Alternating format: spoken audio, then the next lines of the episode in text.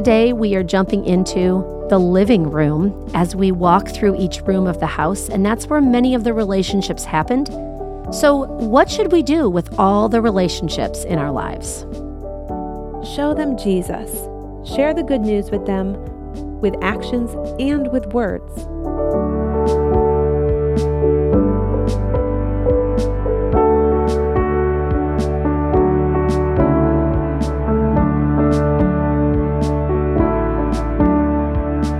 Welcome to Unshaken. I'm your host, Julie Van Warmer, and I am so excited that you're joining us today.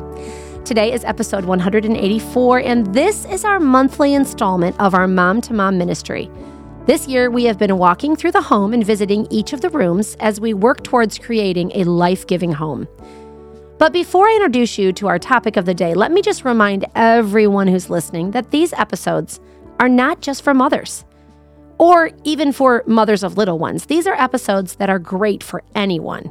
There is a lot of application as we walk through each room of the home, and we are only halfway through the house. Today, our topic is the living room. Now, perhaps you are enjoying the holiday season with all your decorations. I usually put my Christmas tree in my living room. Maybe you do. And I find the living room to be a place of rest and relaxation most of the time when the laundry's off the couch. And um, usually it's a place where we, my family and I gather, and maybe that's what happens for you. But what do we do when our living room and the people that we spend time with in our living room don't work like they should? What if we have conflict? What if it isn't as cozy and sweet as we want it to be?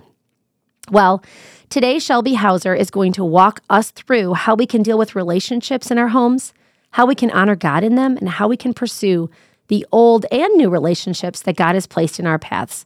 Let's jump right in here today as we talk about the living room. This morning, we continue our journey through the life giving home. We started in the entryway, sampled our way through the kitchen, and now we've arrived in the living room. Close your eyes and picture this room. This may be the living room of your current home, a past home, the house you just bought, or maybe it's the living room of the home in which you were raised.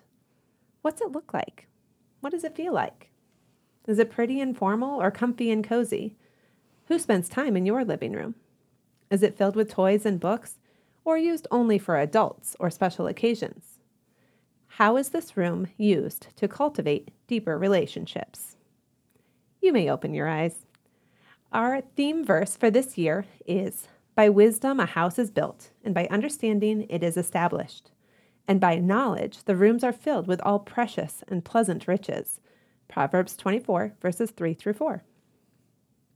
Our focus today is this How do we wisely cultivate deeper relationships? What are the precious and pleasant riches that may fill the living rooms of our homes? Let's start by defining some words. I really love words, and I like to know that the words I'm communicating have the same meaning as what you're hearing. Cultivate you may think of gardening. I'm not a gardener, so let's think of some other definitions for that.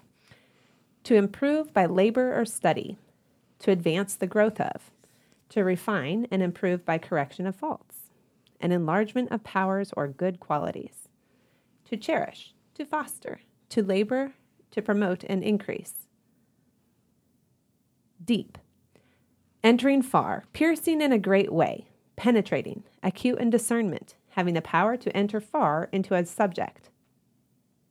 And now we'll define relationship the way in which two or more people or groups regard and behave toward each other.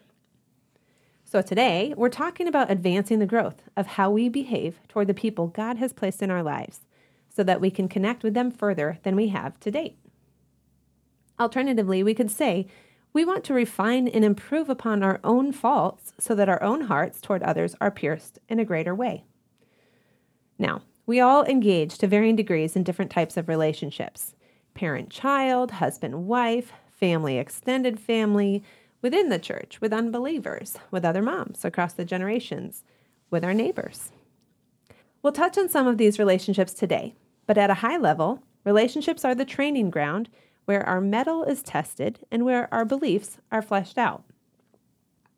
Before we talk about our relationships with other people, I do want to touch on the most important relationship God Himself, our Creator, desires a relationship with us, and He extended His love through His Son, Jesus Christ. Because Jesus lived a perfect life and died to pay the price for our sins, you and I can have restored relationship for all eternity with God Almighty if we submit our lives to Jesus as our Lord. This is the ultimate life giving relationship. If this truth is new to you, I would love to talk with you more about it later. Our relationships are where we apply what we understand about who God is, how He acts, and how His power is at play within us. If His power is truly poured out on His people, then we should see the fruit of His Spirit in the way that we interact with others. When we consider each of our relationships, we ought to see love, joy, peace, patience, kindness, goodness, faithfulness, gentleness, and self-control, like it says in Galatians 5:22. When we look at our relationships, those who belong to Christ Jesus should, quote, have crucified the flesh with its passions and desires, unquote, like verse 24 says in the same chapter. The truth of the matter is that relationships are hard. They're unwieldy. We can't quite get our arms fully around even the best relationships, the people we hold dearest. So, how do we practically go about cultivating deeper relationships and in doing so, bring life into our homes, families, and friendships? We'll start with extended family relationships. Those relationships God sovereignly ordained for us to be in for life.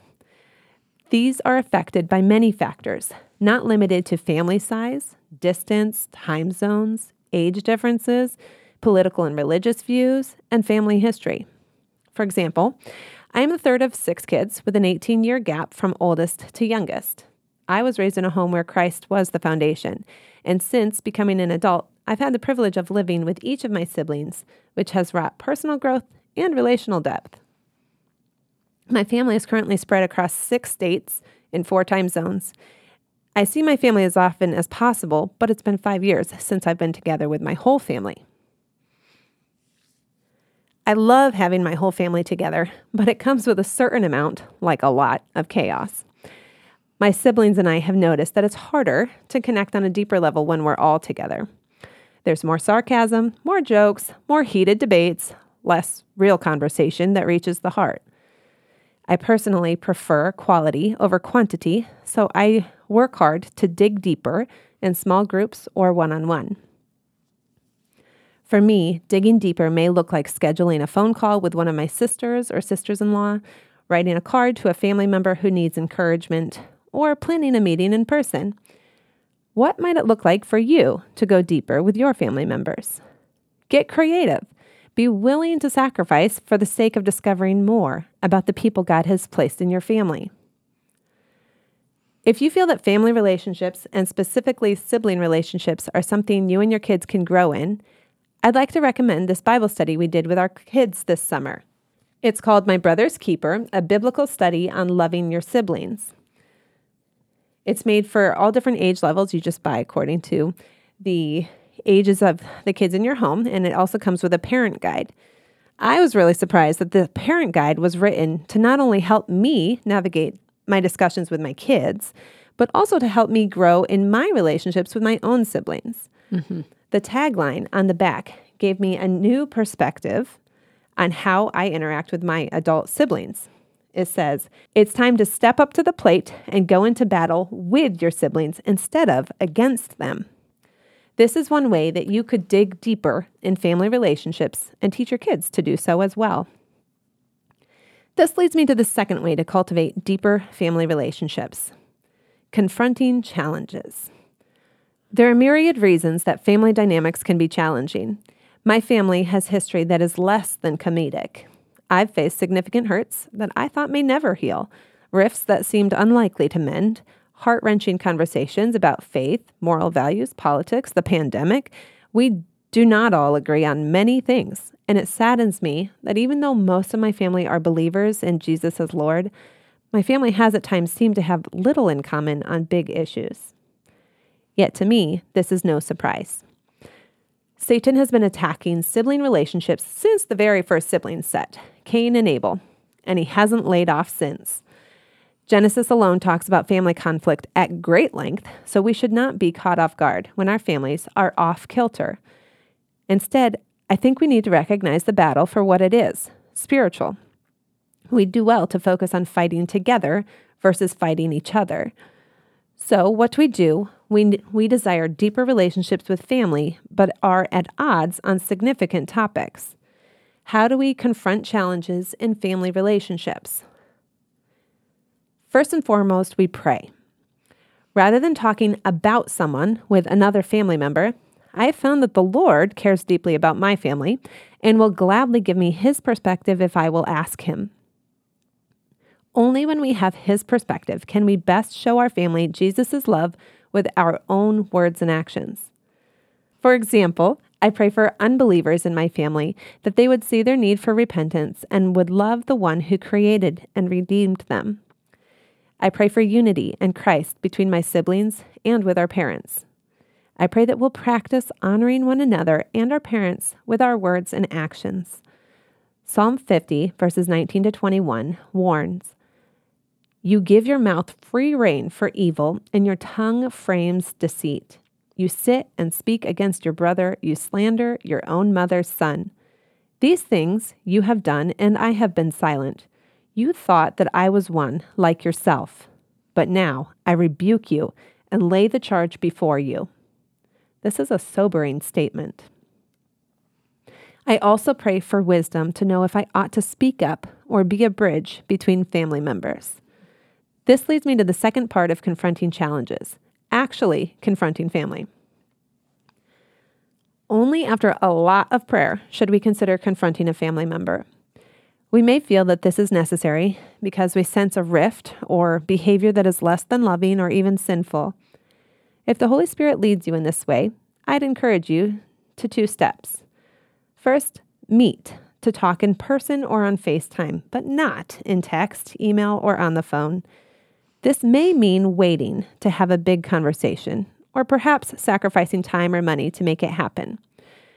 We want to engage as many forms of verbal and nonverbal communication as possible so that the heart of the message is delivered. I'll be honest, I am most articulate when I write out my thoughts, but I communicate with more gentleness and awareness of the other person when I talk with them rather than send off a letter or an email or maybe even a text. So, when confronting a family member, meet in person for a better response. Second, ask lots of questions so that the Holy Spirit can do the heart work.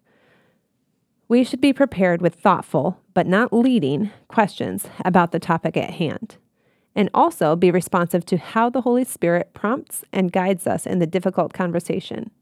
It is not our place to convict or condemn, but to point one another to the gospel. The Holy Spirit alone can bring change.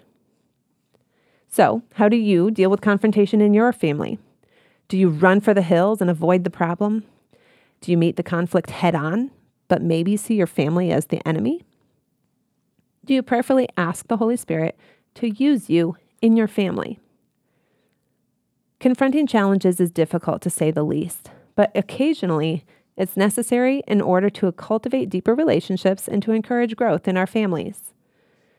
Romans 12, verses 9 through 10 is a favorite verse and song I like to sing with my kids. They hate it when I sing, though, so I'll avoid that right now. I think this has direct application for us as adults, too. Let love be genuine, abhor what is evil, hold fast to what is good, love one another with brotherly affection, outdo one another in showing honor. May this be our goal in our family relationships. We're going to shift gears now to talk about cultivating deeper relationships with mom friends. My husband is active duty in the Air Force, so one might say that packing and unpacking boxes has become our hobby. In 10 years of marriage, we've essentially moved states seven times. Years ago, a seasoned military wife told me that I really just need one close friend at each new duty station. So that has been her prayer for me for each move. And it's also become my prayer for other friends who move a lot because I see the truth in what she said. Can we have a whole passel of friends and thrive? Absolutely. But at a minimum, we need one friend who knows and sees us, and that can be enough. Now, for those of you who don't move often, or maybe have always lived in the same area, Maybe you can't relate to that example. But I bet you have had relationships ebb and flow over the years. Maybe you've grieved the loss of a sweet friendship or are even feeling distance in a mom friendship at this very moment. I feel you, sister. I've been there. I am there. We need one another, and it's why we're here today, isn't it? We need mom friends, friends in a similar stage of life, or maybe a little ahead or a little behind, women with whom we can relate. God's word says, Blessed be the God and Father of our Lord Jesus Christ, the Father of mercies and God of all comfort, who comforts us in all our affliction, so that we may be able to comfort those who are in any affliction, with the comfort with which we ourselves are comforted by God. For as we share abundantly in Christ's sufferings, so through Christ we share abundantly in comfort too. If we are afflicted, it is for your comfort and salvation. And if we are comforted, it is for your comfort which you experience when you patiently endure the same sufferings that we suffer. That's found in 2 Corinthians 1, verses 3 through 6. When we are lonely, God uses another woman to show us friendship. When we're discouraged, God encourages us through a friend. When we are uncertain, God gives wisdom through someone who's been in our shoes. When we're depressed, God gives a friend to lift our spirits, to laugh, to remember his goodness. When we're self centered, God often gives a friend who is struggling too, so that we can pour into someone else and give comfort in the way that He has comforted us. And when we want to celebrate, God given friendships are perfect for praising the God who blessed us so immensely. So, we're going to start digging a little deeper into mom friendships, but just a light dig, scratching the surface. Social media is one medium that we often try to use to connect with mom friends especially when we're feeling isolated for one reason or another. This week for me, it was because my kids were sick. I was using social media more than usual. It has value, but I'd like to suggest that the value it offers does not correlate to deeper relationships. I want to challenge us to real connection versus virtual connection. What are some ways that we can contend for real connection with mom friends that is vulnerable and deepens over time? I think we should minimize our presence on social media. Don't engage there if you haven't recently engaged in person. For example, while scrolling Facebook, you may notice it's a friend's birthday. Maybe you text or call to wish that person a happy birthday rather than hopping on the Facebook birthday bandwagon. Did a friend randomly come to mind? Call her. Perhaps you go straight to voicemail, but leave one and let her know that God brought her to mind and you are praying for her. If you can't call her, stop and pray for her and ask the Holy Spirit to guide your prayers. Make a concerted effort to connect with friends near or far. If in person isn't feasible, schedule a phone date. And if a phone date is impossible because of nap schedules or whatever else, get an app. Yes, I'm recommending some social media here. Get an app like Marco Polo where you can leave video memos to be watched when the time is right for that person. This has been a way that I've deepened friendships with a few friends across time zones, life changes, and many years. It's almost like being with those friends, and it makes it feel like we can pick right up when we finally get together in person. Let's dig a little deeper than social media, shall we? Everywhere I've lived, God has faithfully provided me with friends who love Him and who do all of those things that I shared earlier. He doesn't give them instantaneously, though. There's usually a period of time that I'm hoping and praying both I and my kids will make friends. It takes work to meet people and even more energy to cultivate meaningful friendships. I want to encourage us today to dig a little deeper with our mom friends when we meet up for playdates or dinners or whatever else. It's easy and helpful to talk about potty training or meal planning, but they don't need to take up the bulk of our time together. We may walk away with good ideas, but have we shared or learned something that is life giving? How might we purpose to do that? What if we took a few moments before a play date to ask the Holy Spirit to bring to mind specific topics we should bring up with the friend we will see? What if we ask the Holy Spirit to show us how that friend may need to be encouraged in her life journey? What if we intentionally bring up thought provoking topics so as to wrestle together through what God's Word says about them?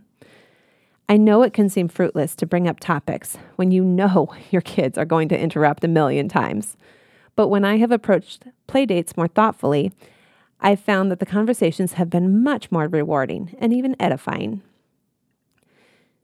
These are some ideas for trying a little harder, digging a little deeper with any friend. I've heard it said that a person can really only cultivate and maintain deep relationships with one to five close friends. Quote, a man of many companions may come to ruin, but there is a friend who sticks closer than a brother, unquote. That's from Proverbs 18:24. If you feel like you're lacking a friend like this right now, I encourage you to try an idea I heard on the Don't Mom Alone podcast last week. Pick a couple of friends with whom you want to dig deeper and make a plan to connect with them weekly for a whole year. Sure, you'll miss a few weeks, but you will likely cultivate a much deeper relationship than you had at the start. Now it's time to drill even deeper. John 13:35 says, "By this all men will know that you are my disciples, if you love one another." Our love for one another isn't most evident in the easy times, but the rubber meets the road when our relationships enter conflict. Christians should show a marked difference in how we approach conflict with others and in how we balance boundaries with grace. Where we are different, we may become competitive or pushy, or we may have a tendency to withdraw or become more superficial in our conversations. Let's consider how we can fight these natural urges as we confront challenges with believers. And later we'll touch on how to confront challenges with unbelievers and those actively living a lifestyle contrary to God's word. Proverbs 27:17 proclaims, as iron sharpens iron, so one person sharpens another. Contrary to what we might expect, our close friends don't have to be exactly like us. In fact, I've found that the women who have become my closest friends, the ones who challenge me the most and go the deepest, are the ones that don't have as much in common with me at the outset. We may have different interests, different perspectives, and even different doctrine, but what we have in common is what binds us together. In relationships with other believers, our strongest commonality is this we both love Jesus as our Savior, and we know we will be together for all eternity. Even so, how can these relationships with stark differences become healthy and mature, and even our closest friendships? I'd suggest four ways. One, ask questions. How am I to learn about a friend if I'm not willing to learn what's on her mind and heart? When we are respectful about differences and actively listen without condemnation, we encourage one another to become the woman God created us to be, and we may just learn something about God that we didn't know before. Number two, essentially, leaning into our differences should drive us to search Scripture to really understand what God's Word says and why we believe what we believe. Our enemy, the devil, wants these differences to drive us apart but we can fight back by moving toward our Lord through His Word. Number three, pray for wisdom and unity. It helps to remember who your real enemy is. People are not your enemy, and your differences shouldn't lead you to struggle against them. Quote, For our struggle is not against flesh and blood, but against the rulers, against the authorities, against the powers of this dark world, and against the spiritual forces of evil in the heavenly realms. Unquote. Ephesians 6:12. As God gives you his perspective in prayer, purpose to encourage your friend by pointing out God's active work in her life. What grace is he giving to her for the situations she's encountering? What growth do you see in her? Point out those things so that you can build up your sister rather than becoming laser focused on how you're different from one another. Ask God to make you like minded. And fourth, Grow in your love for a God who has called you both into his family and is big enough to love you both. Look carefully at how God is revealing himself and what he's doing in each of you. Perhaps the differences are given so that we can marvel at how great a God we serve. He builds his kingdom with people of all varieties and from sharply different backgrounds. A discussion about life giving relationships may not naturally make you think about your neighbors but I'd contend that it should. God sovereignly chose the families that we were born into, and I think He plays an active role in determining who will live in close proximity to us. Why might you do that? In Mark 12:31, Jesus himself declared that one of the two greatest commandments is, You shall love your neighbor as yourself. For me, it can be so easy to go about my daily routines, but not really go out of my way to engage my neighbors on a deeper level. How can we love our neighbors in the way Jesus meant? How do we dig deeper in life giving relationships with our neighbors? First, pray. God planted you there. Pray and ask Him for opportunities to plant seeds and to shine Jesus' love on the people around you. Maybe you've been in the neighborhood a while and you haven't done much to engage with your neighbors. Start praying for eyes to see your neighbors from God's perspective. As an example, in one of our past neighborhoods, I was feeling pretty frustrated that we still didn't know any of our neighbors. The Holy Spirit prompted me to pick up trash on my walk to the playground that day. As I did so, I was overwhelmed by all the beer and liquor bottles that littered the ground. God showed me that apparently addictions were an issue in our neighborhood, and so I began to pray more specifically for those families around us. Eventually, a few relationships took root. Next, break in. No, I don't mean literally. Whether you're new or old, look for creative ways to break in to relationship with the neighbors. You might bring a loaf of sourdough, some break and bake cookies, or extra squash from your garden. Have your kids draw a picture. Any thoughtful gesture will warm hearts. Or try the opposite ask to borrow something. I'm one of those people who is always missing one key ingredient for something I'm making. I've asked for an egg and a tablespoon of miso, and my neighbors have asked for vanilla or to print a school paper. I've found that the more willing I am to humble myself and ask for something, the more likely those same neighbors will also ask me. And those are opportunities for more conversations and for our relationship to deepen. You could also take it a step further. Plan something more to cultivate deeper relationship with your neighbors. You might think of a game night or a progressive dinner. You could invite a woman to a Bible study you're hosting. Perhaps you like to walk or run. Find a neighbor who you could do that with on a regular basis. You could also plan a seasonal gathering for everybody in the neighborhood or maybe women only. Think campfires in the summer or Friendsgiving in November, perhaps Coco and Caroline in December. If you have small kids, you could even go watch sports events of the neighbor kids. It's a great way to introduce your kids to a variety of sports, and the parents and kids that you're supporting feel so loved. Like in any relationship, issues can arise with our neighbors. We may find their landscaping or yard decor distasteful, or be frustrated by the smells or sounds that may waft into our yard. We may become privy to tensions between neighbors or ongoing feuds. As believers, whatever our differences with our neighbors, we are commanded to love them well.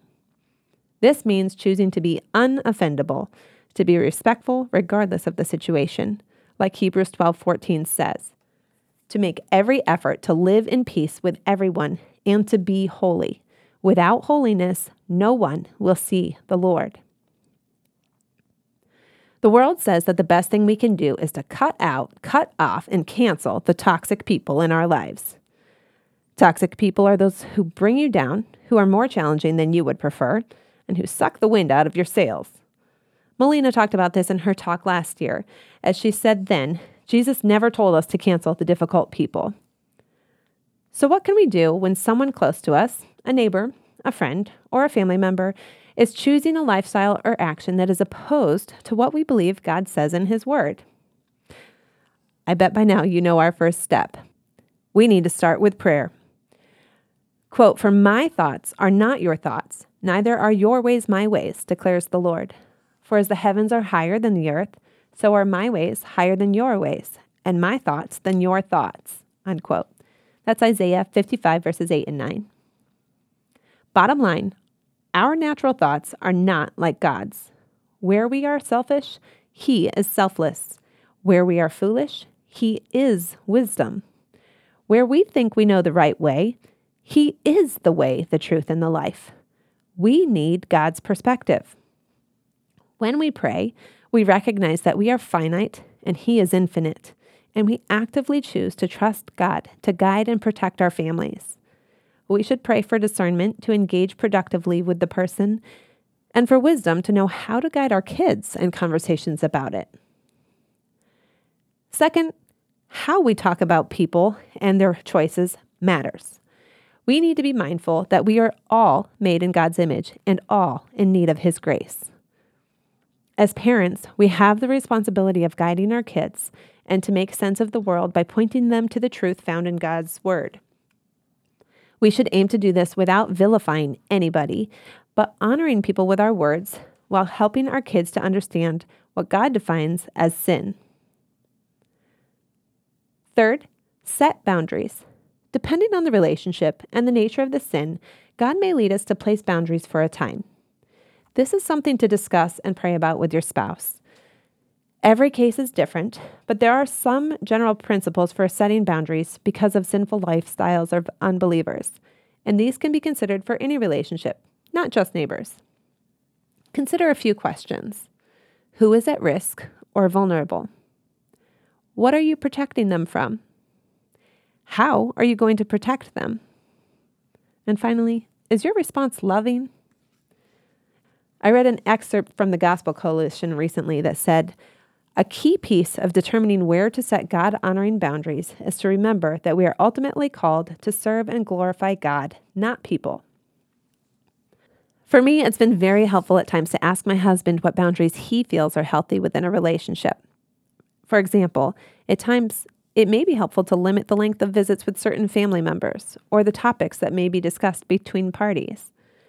A counselor once gave us the sage advice that not all boundaries need to be vocalized to the other party. My husband and I may discuss boundaries privately and implement them quietly. Then, when circumstances change or relationships warm again, we can privately flex that boundary without holding a formal meeting with the other party. This advice has been so helpful for us, and it's been a blessing to learn and apply healthy boundaries and see the fruit of that over time. Finally, in confronting challenges, show them Jesus. Share the good news with them with actions and with words. Correction must always be accompanied by the gospel because no real change can happen if the power of God is not at work. We cannot show Jesus to a person we have canceled. So let's lean in, even if that is the harder, messier choice. In conclusion, God has created each of us to grow in relationship with Him and with others. He has sovereignly chosen our families, graciously leads us to refining friendships, and plants us near neighbors who need Jesus just as much as we do. The more intentional we are about leaning into life giving relationships, the more friction we will likely encounter. We are called to battle for deeper relationships with the goal of pointing one another toward the Savior who died for us all. When we press through the differences, the awkward conversations, and the refining process, we will cultivate the ground for more fruitful relationships. And it is then that we will find the precious and pleasant riches that are promised and bring greater life into our homes and families. Let's pray. Heavenly Father, we just thank you for your word. Thank you for pointing us to truth and for showing us the way through every good relationship and every challenge in relationship. We ask God that you would work in all of our relationships and help us to dig deeper, to aim to know one another better and better, and to point one another to the truth of the gospel. We love you, Lord. Thank you. Amen. All right. So, first, Shelby, thank you. Thank you for sharing. And um, I wanted to make sure that everyone knows that we'll put that resource that you gave us. What was it again? It's called My Brother's Keeper, a biblical study on loving your siblings. It was put out by Not Consumed Ministries. Okay, and so we're going to put that in our show notes because some people may want to grab that as a great resource to use in their homes. And I just want to make a comment that I love Marco Polo. I know you mentioned it, but I talked to my sister and my niece and a few other people who do not live in my state. What a great thing. There were so many things out of what you said that I thought were really helpful. And I'm always thinking, how can I apply this? Like, what is it that you want me to learn, Lord? Because there's always something. But a couple things. There was this theme about purposefulness and intentionalness. I don't even know that intentionalness is a word, but that's okay. Um, these were two things that I think you shared a lot. Like we can't just have have haphazard and random decisions in our relationships. We have to be purposeful. And I think you had this other theme that in that we need to be to be focused and and intentional, we need to pray. That mm-hmm. was kind of like this theme you had, which I think is really good because I think it's easy to go into relationships, especially since this particular episode is releasing right before Christmas. A lot of people are going to be seeing people Yes. they haven't seen for probably a whole year in some cases. So it's good to say, pray before this holiday comes and pray before any kind, time that you need to be with people you know you have to be purposeful with. Um, the other thing I loved that you brought up, I like your scenarios you gave us, all the different ways you talked about relationships. I I love this piece that you talked about that you lived because you did not live in the same place very long. And um, I think that's a really important thing. How many how many times have you moved? Seven times since we got married. Seven times since you got married. So that's a lot of friends or people to get to know. And I like this piece that you, well, you had prayer a part of that too.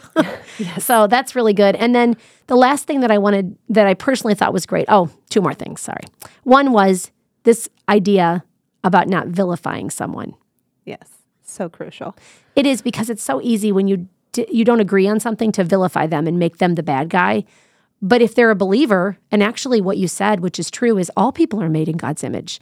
So whether they're a believer or not, we can find good things in what they're in their lives, Yes. and that can actually lead us to further deeper relationships or sharing the gospel. Yes. That's good. Um, last thing that you mentioned was to be purposeful with somebody. And I think that'd be a great thing for anyone listening to do is to pick somebody this year. Like we could all pick one person that we want to pursue as an, in a relationship. And how cool that would be that every week you set a reminder on your phone. Here's a way to use a phone for something good. And you remind yourself, hey, reach out to, and you get to put the name in there, whoever you want. And pray for them and then maybe make connections maybe get the marco polo app and start talking to them or maybe it's a, a, a phone call or visiting for coffee or just pursuing them if you see them at church on sunday or the other events i love that rather than thinking that we need to be in junior high again and we're more popular if we have 25 friends Right. it doesn't work like that No, it No. can feel really empty with a lot of friends that just don't go very deep. yeah that's right i love it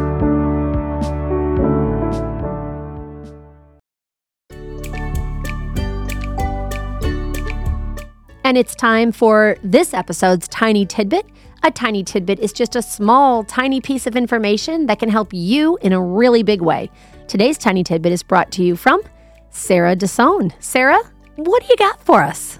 Okay, well, I want to share a little bit about a great way to create memories and tradition at Christmas time.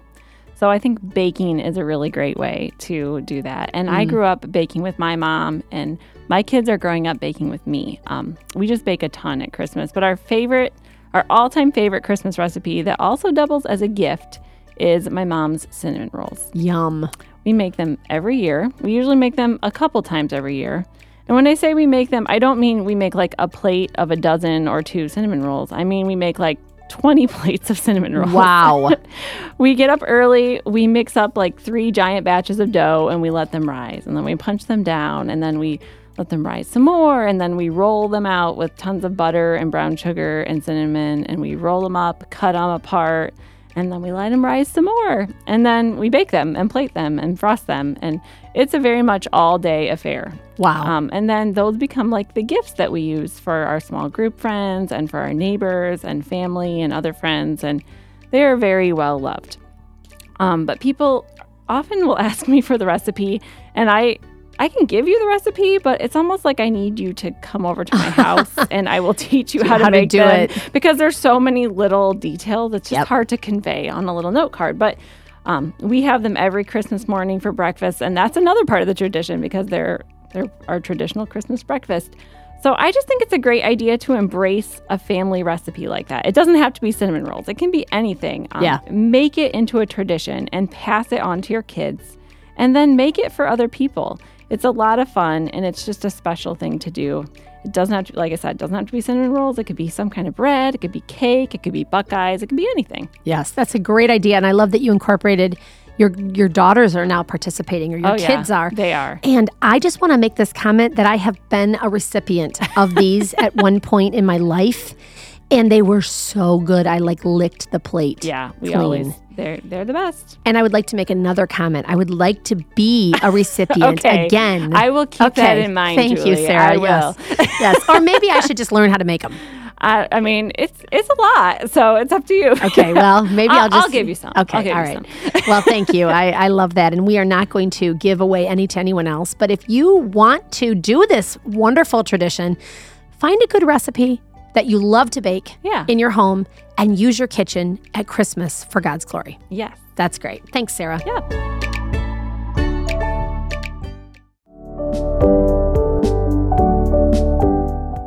Hey, thanks for listening and join us next week as we talk about the topic of caregiving. I'm going to have three guests on. I love it when the studio is full, it's like a party in here. Um, each of these women, though, has um, gone through both sides of the carrying coin, so to speak. I mean, they've been either caregivers in some capacity, whether to a family member or caregiving in the church, or they've all been cared for by people during challenges or trials, or even something as simple as having a baby, which isn't simple at all. But it is um, good that we talk about it, and we're going to take a look at all the parts and aspects of caregiving next week. So join us for that episode. Don't forget to like or follow us on Instagram or Facebook. You can find us at Women of the Word CTW. There is a lot of content on that platform. You are definitely going to want to follow or like that today. You can find us Unshaken on any of your favorite podcast directories, so go and subscribe today. Anywhere you listen Spotify, Apple Podcast, Google Podcast, Podbean, Castbox. I mean, I could go on and on. Anywhere you listen, we are there. And we drop a brand new episode each and every Thursday. Finally, Merry Christmas to you from the Unshaken team. We love putting on these episodes, and I just want you to enjoy your holiday season with all your family and friends and know that as we put out each and every one of these episodes, we are praying for you, our listeners. Remember, when everything around you is shaken, you can stand unshaken because of our rock and our fortress, because of God. Until next time.